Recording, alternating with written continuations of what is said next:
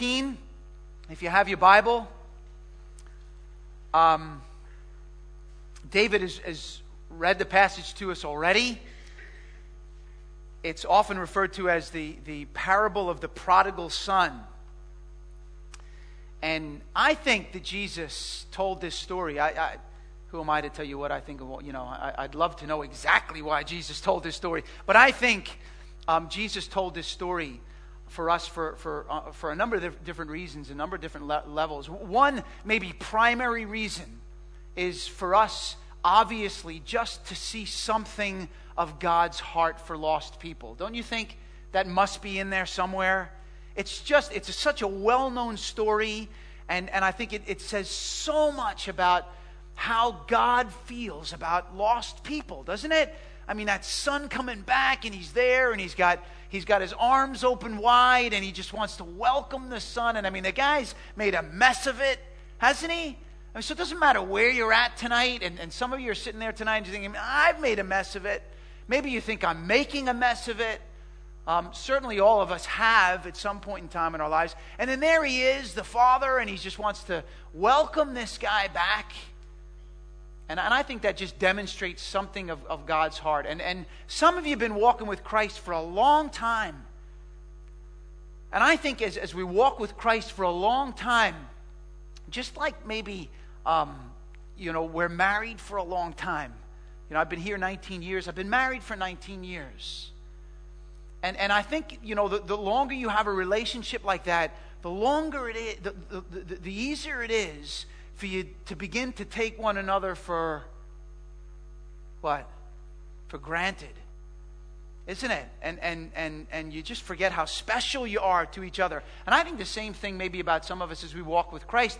Just some of that wonder and some of that amazement that we've had over the years can tend to just really get swamped by the difficulties and the struggles and the growing kids and the retirement or whatever it might be. And it's just great to come to stories like this and be reminded about how much God loves us. And He's our Father. And He's there and He wants us to come running into His arms. And I'm so blessed by that. And I think that's one of the things that Jesus is doing here in this story. But I also think that He's giving us just a big picture of the journey of faith. I want to suggest to you tonight that Jesus is painting a picture here for us, for all of us. I don't care who you are here tonight. You might be here tonight and say that right now I'm not a follower of Christ. I think you're in this story. You might be here tonight and you're just on the cusp of coming to realize who Jesus really is. I think you're in this story. You might be here tonight and you've been walking with Christ and you're really excited and you're filled with joy and wonder and it's all really fresh for you. I think you're in this story. You might be here tonight and you're beginning to lose a little bit of the focus perhaps and you need to just get re-energized. I think you're in this story as well. I think this is a story. It's a parable. So Jesus is trying to say something here to us. It's a parable. He's telling a story there's a meaning behind it. He's trying to communicate something to us behind this story. And I think what he's trying to communicate to us is this is a picture of the journey of faith. And all of us are here on this journey somewhere tonight. All right? So that's where I'm going with this. Okay? I've got an 11-point message. All right? There's 11 points to this message tonight.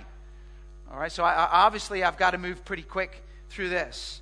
All right, and I want to call this, if you want to give a title to this, I would say that these are the 11 points. There may be 1,100. I don't know, but obviously if I had 1,100, you'd never get home. So 11 points, 11 steps on the road to redemption. So that's what I want to call it, and that's where I want to go. All right, so let's get started. Here's step one. The first step on anybody's journey. Okay, and for this journey, I would like to suggest to you, I think it's pretty clear, that all of us begin this journey at exactly the same place. Doesn't matter where you're at tonight, doesn't matter whether or not you say you're a follower of Christ, or you're not a follower of Christ, or you're thinking about following Christ, or you've been following Christ or whatever, you've begun this journey, all of us here tonight, at exactly the same point. Psalm 51 verse 5 says that we have been brought forth in, anyone know? Sin or iniquity.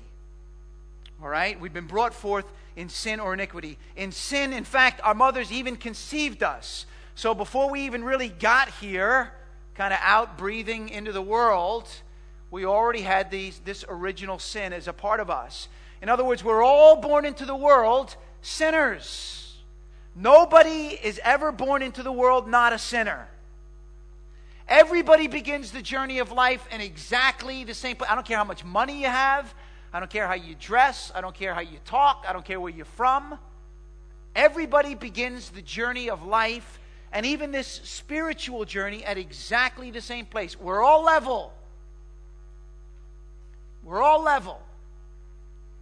Because we're all sinners. We're not sinners because we sin. All right? In other words, we don't come into the world and we're, you know, everything's fresh and it's just kind of this blank template that somehow our environment is going to write upon. Okay, we're not sinners because we sin. We sin because we're sinners. All right? And it doesn't take all that long for us to recognize that that's true. Okay, we sin because we're sinners. The idea of some kind of spiritual slate just waiting to be written on is not a biblical idea.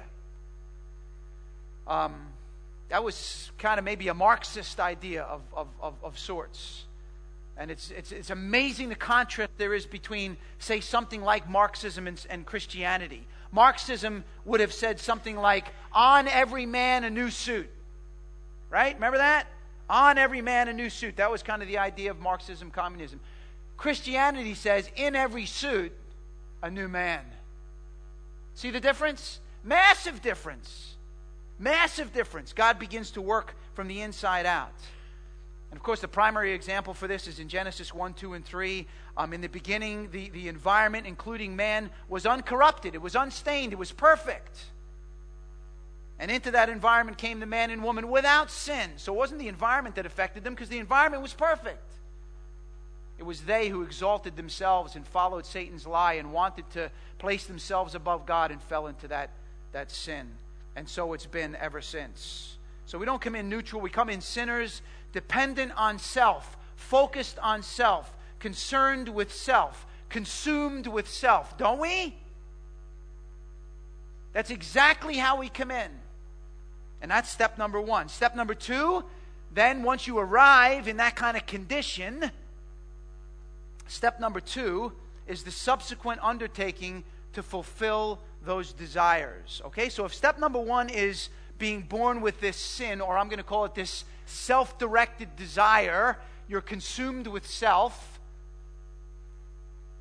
Step number two is the subsequent undertaking to fulfill those desires. So you could say, whereas a good example of the first point would be a baby, what do babies love to do? Babies love to, what do they do all the time in that? They love to cry. They love to cry. They cry for loads of different reasons, babies, don't they? Babies cry because they're tired. Babies cry because they're hungry. Babies tired because they're wet. I'll tell you one reason why babies don't cry. Babies don't cry because you've had a bad day. They don't, right? They don't care about you. They care about self. And boy, it just takes off from there, because after a baby, then they're a toddler. Now, a toddler is a good example of the second point here, an undertaking to fulfill this desire. Okay, in the story here, you look at this maybe in verse 13. Not many days later. All right? It doesn't take a long time for somebody to arrive on the scene with a self-directed desire and then undertake to fulfill that desire. It doesn't take too long. The younger son gathered everything together. He went on a journey to a distant country. And what did he do there?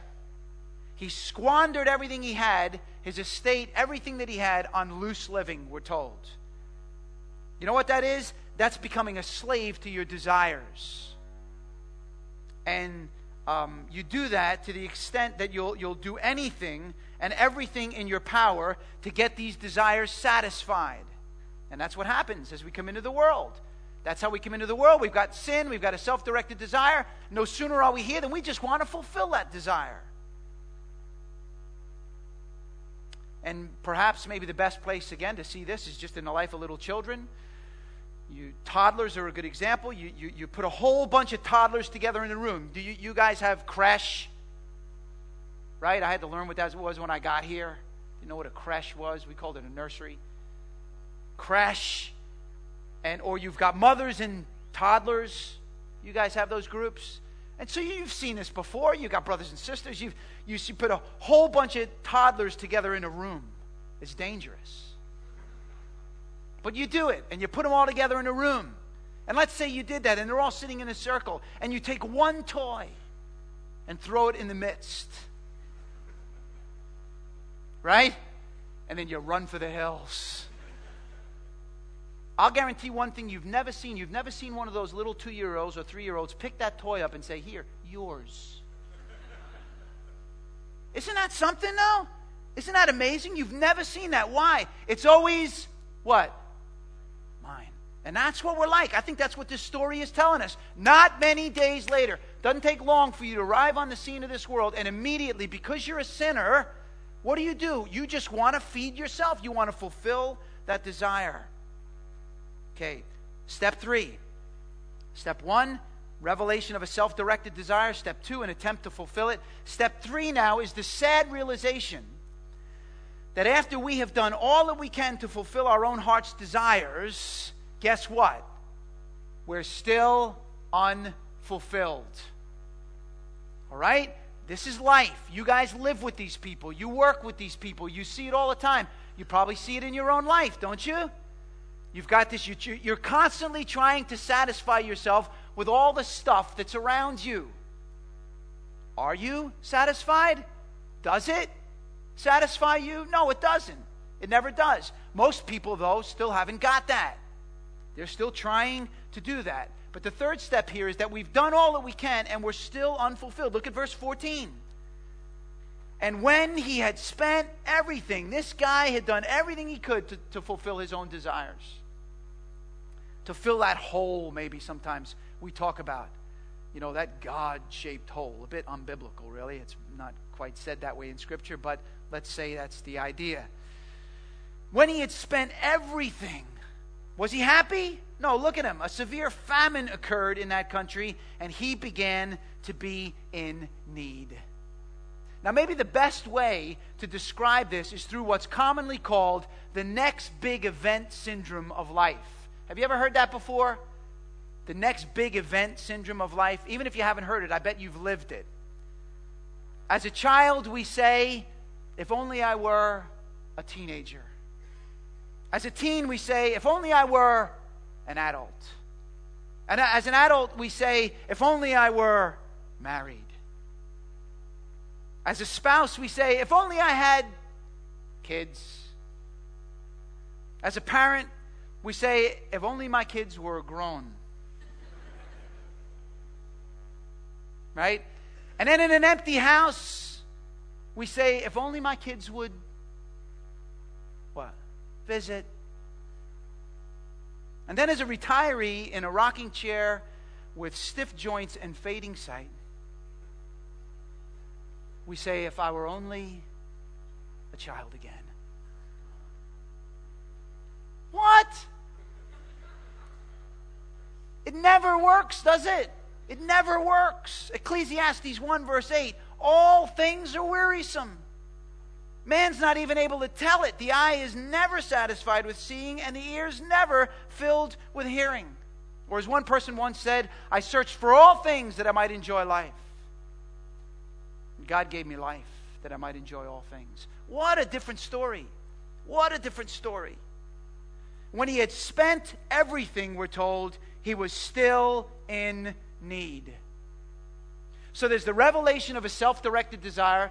Guys, that's we all come into the world like that, and don't fool yourself. You know that's true. We're no sooner here than all we want to do is fulfill that desire. we spend our life trying to fulfill that desire, and we realize that after we've done everything we've done to fulfill it, we're still unfulfilled. So comes step number 4. Step number 4, after we've done everything we can to fulfill it and we're still unfulfilled, step 4 is the pathetic acceptance of a life that is void of the purpose that it was intended to have. In other words, we just say, I guess this is it. I guess this is all there is. So I better make the best of it. You know anybody like that?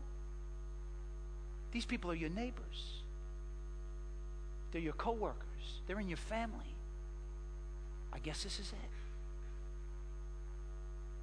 Right? Life under the sun. I guess this is it. Verse 15. And he went, what did he do? I guess this is it. He went and he attached himself to one of the citizens of that country, and he sent him into his fields to feed the pigs. I guess that's it. I guess that's it. Remember Robert Maxwell? Remember Robert Maxwell? Robert Maxwell was a billionaire. All right? I can't count past like 100. I don't know billions. Especially when it comes to money, I can't count past 10. The older my daughters get, the lower the numbers go. Right? He was a billionaire. Now don't even look at me like that, because you can't fathom it. You can't fathom it. I can't fathom it. The guy had billions. The guy had more than he would ever be able to spend in 1,000 lifetimes. And I remember when he died, when they found his body floating off the side of the yacht there in the Mediterranean. I remember he died. They did a documentary on his life. Does anybody remember that documentary? And they interviewed all of his personal assistants and his family and everybody else. And I will never forget, they interviewed the guy who was his closest PA, his right-hand man.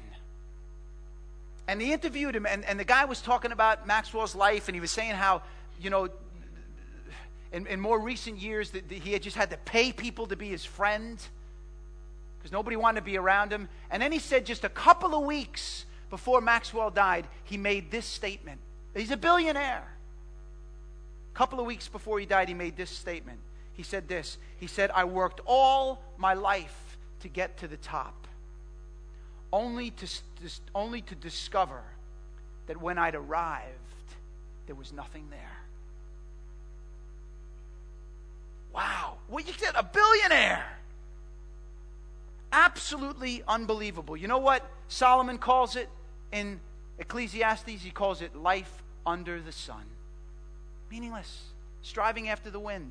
And people who come into the world and they're trying to satisfy themselves, and they do that all their lives, and then they realize, I'm still unsatisfied. What do? I guess this is it. I worked all my life to get to the top, only to realize that when I'd arrived, there's nothing there.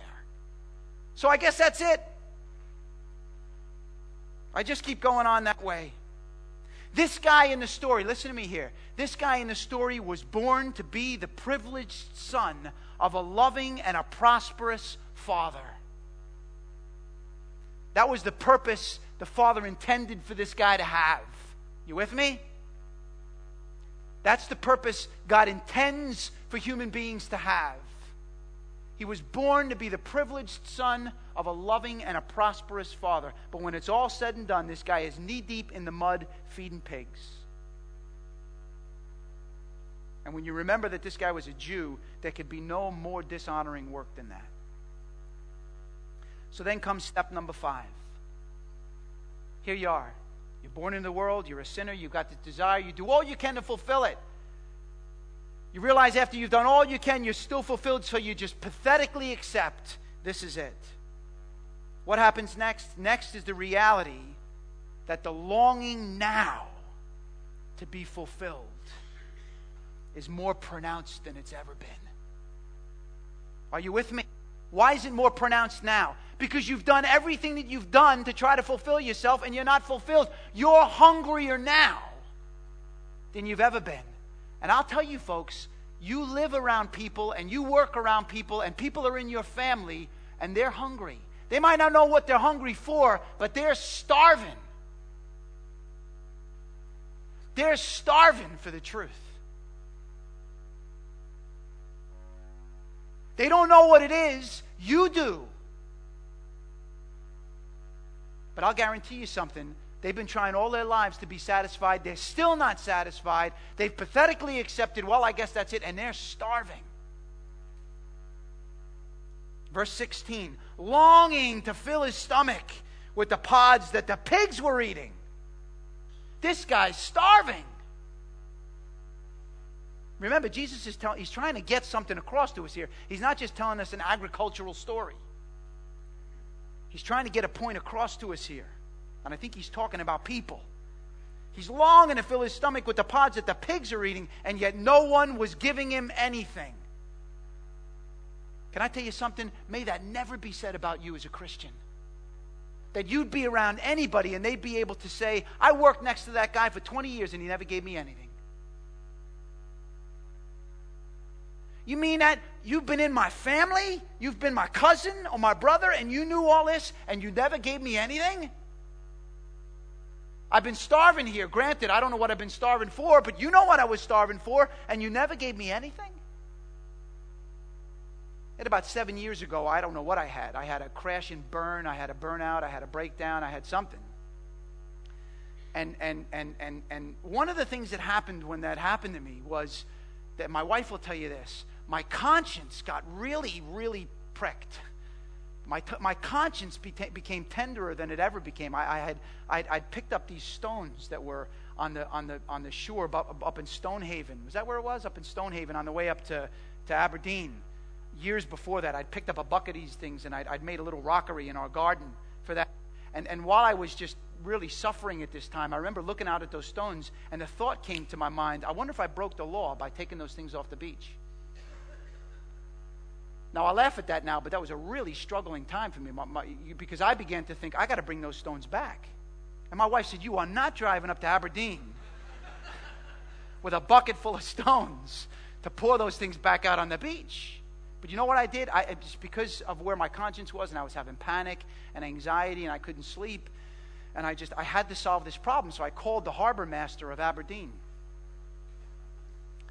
And I asked the guy, and I said, you know, here's what I did. I picked these stones up, I filled a bucket, and I just need to know, did I break the law? And the guy must have thought that I was playing a practical joke or something, you know, and he just laughed, and he said, are you for real? And I said, I am for real, just please, did I break the law? He said, listen, he said, you can take a bucket of those things. There's millions of them. You can take out a bucket of those things, and you can bring them home. And I said, well, that's not what I'm asking you. I just want to know, did I break the law? He said, well...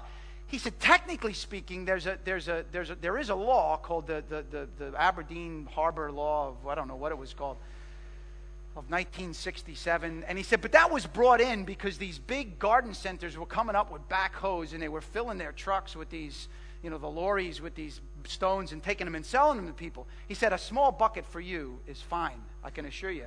I said, that's not what I asked you. I just want to know, did I break the law? And he said, technically speaking, he said, you broke the law.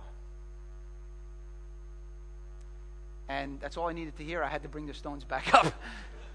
And so those stones are on the beach back up in Stonehaven, and Dubby's Garden Center has got 20 pounds of my money to buy a new set, legally.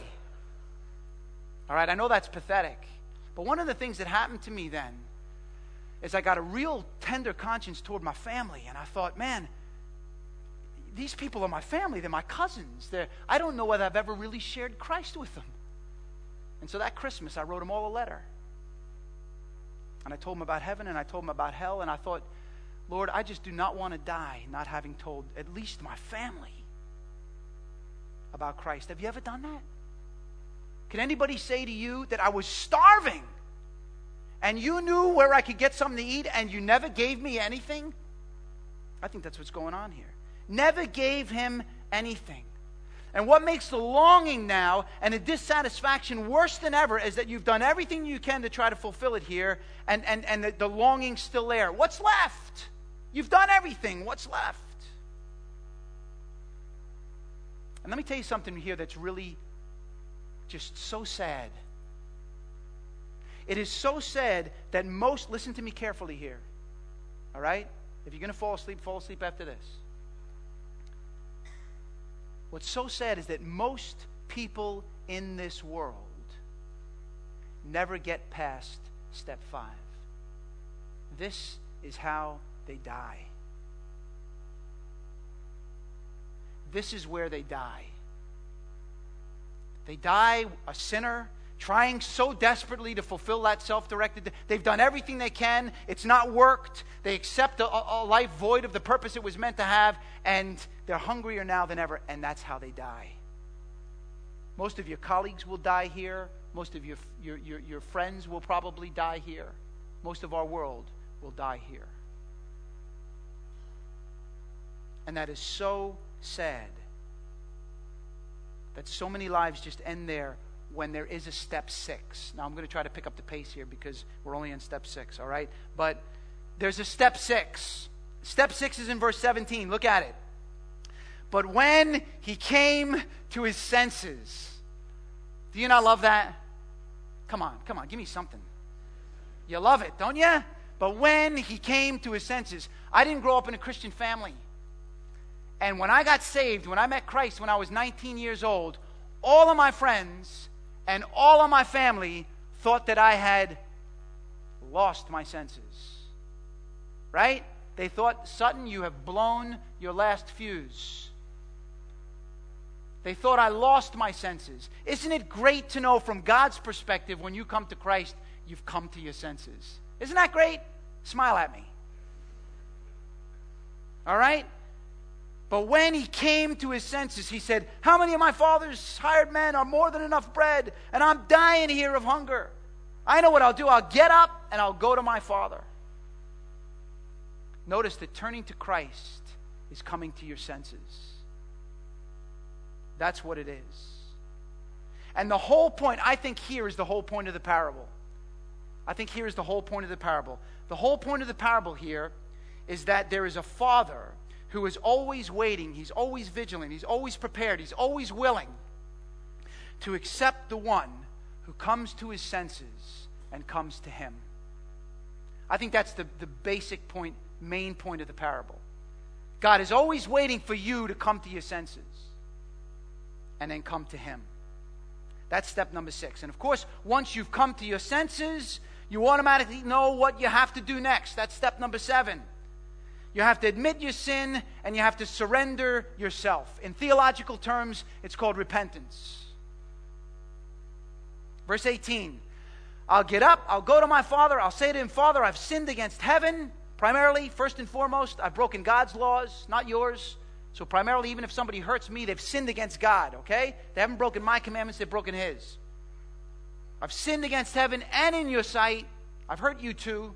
I'm no longer worthy to be called your son. Make me as one of your hired men. Here's repentant David in Psalm 51. Against you, God, you only have I sinned and done what is evil in your sight.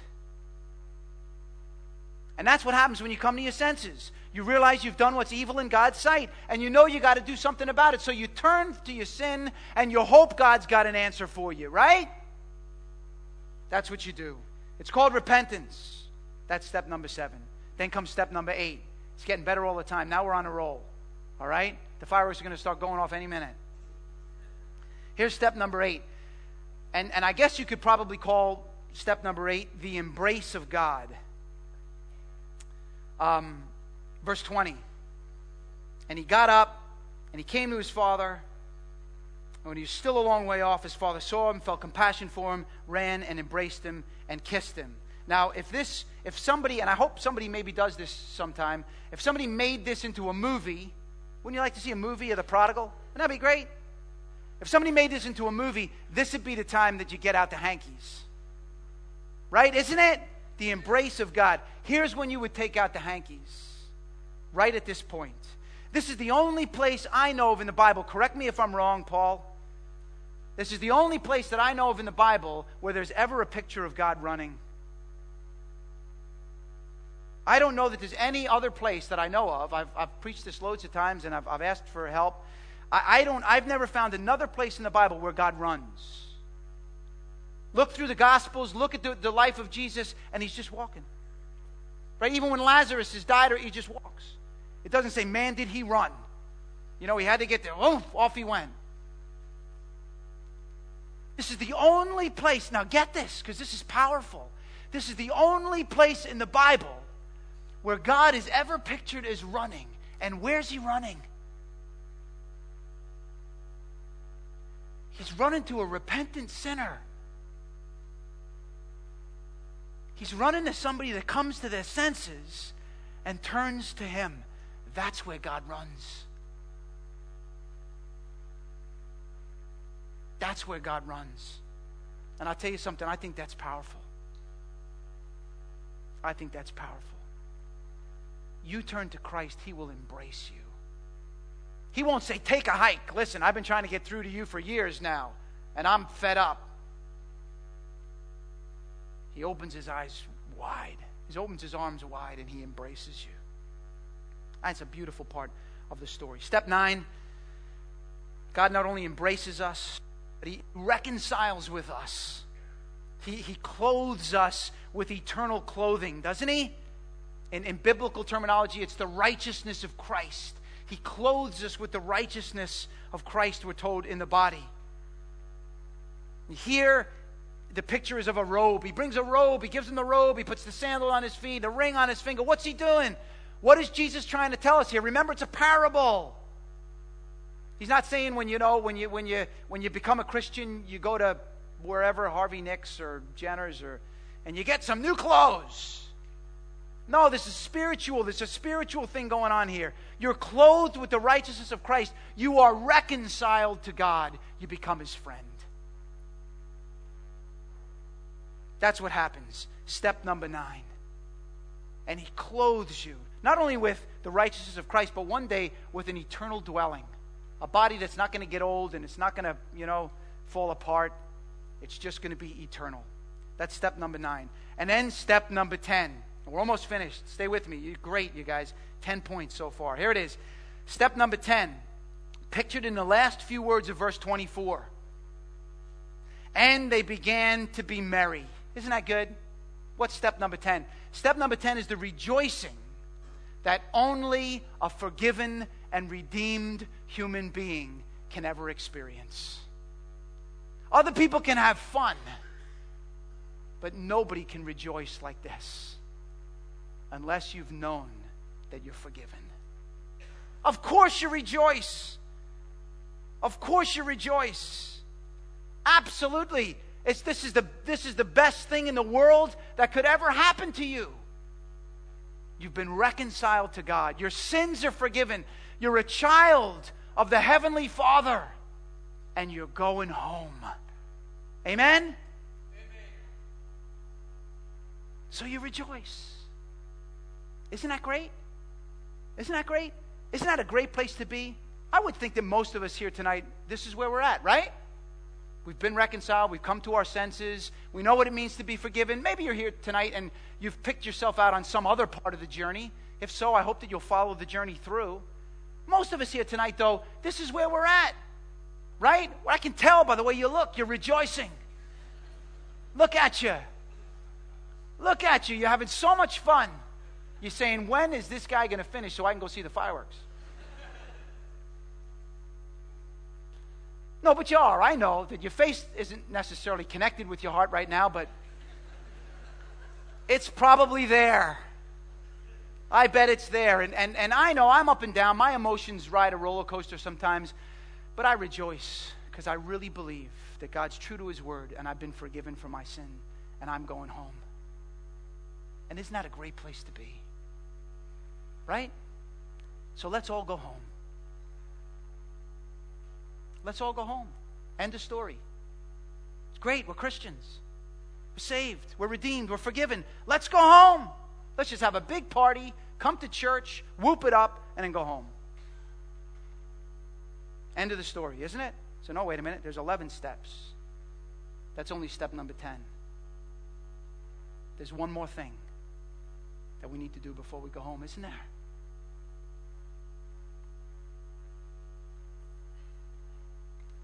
This part always gets me.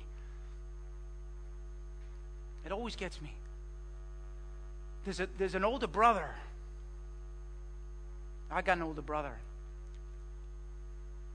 There's an older brother And I think the older brother here is the guy that we need to connect with before we go home. You know, it's all fine. We're all on the bus. We're having a great time. You know, Charlotte Chapel, Carruthers. Oh, it's great. It's great to be a Christian, isn't it? And we're all on the bus, and we're cruising down the road, and we're going home.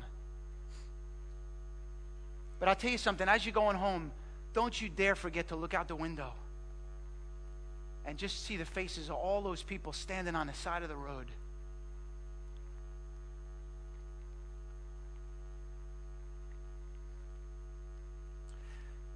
And unless somebody tells them about Christ. Sorry. They're never going to make it. They're never going to make it. You got people in your family like that. I got people in my family like that. You live next to people like that. And unless somebody tells them and feeds them, they're never going to make it. That's what we're here to do, folks. Yeah, it's great to worship, isn't it? It's great to come to church and to thank God and to worship in spirit and in truth, but we're not home yet. And until we get there, God's got something for us to do, and that is reach our world for Christ.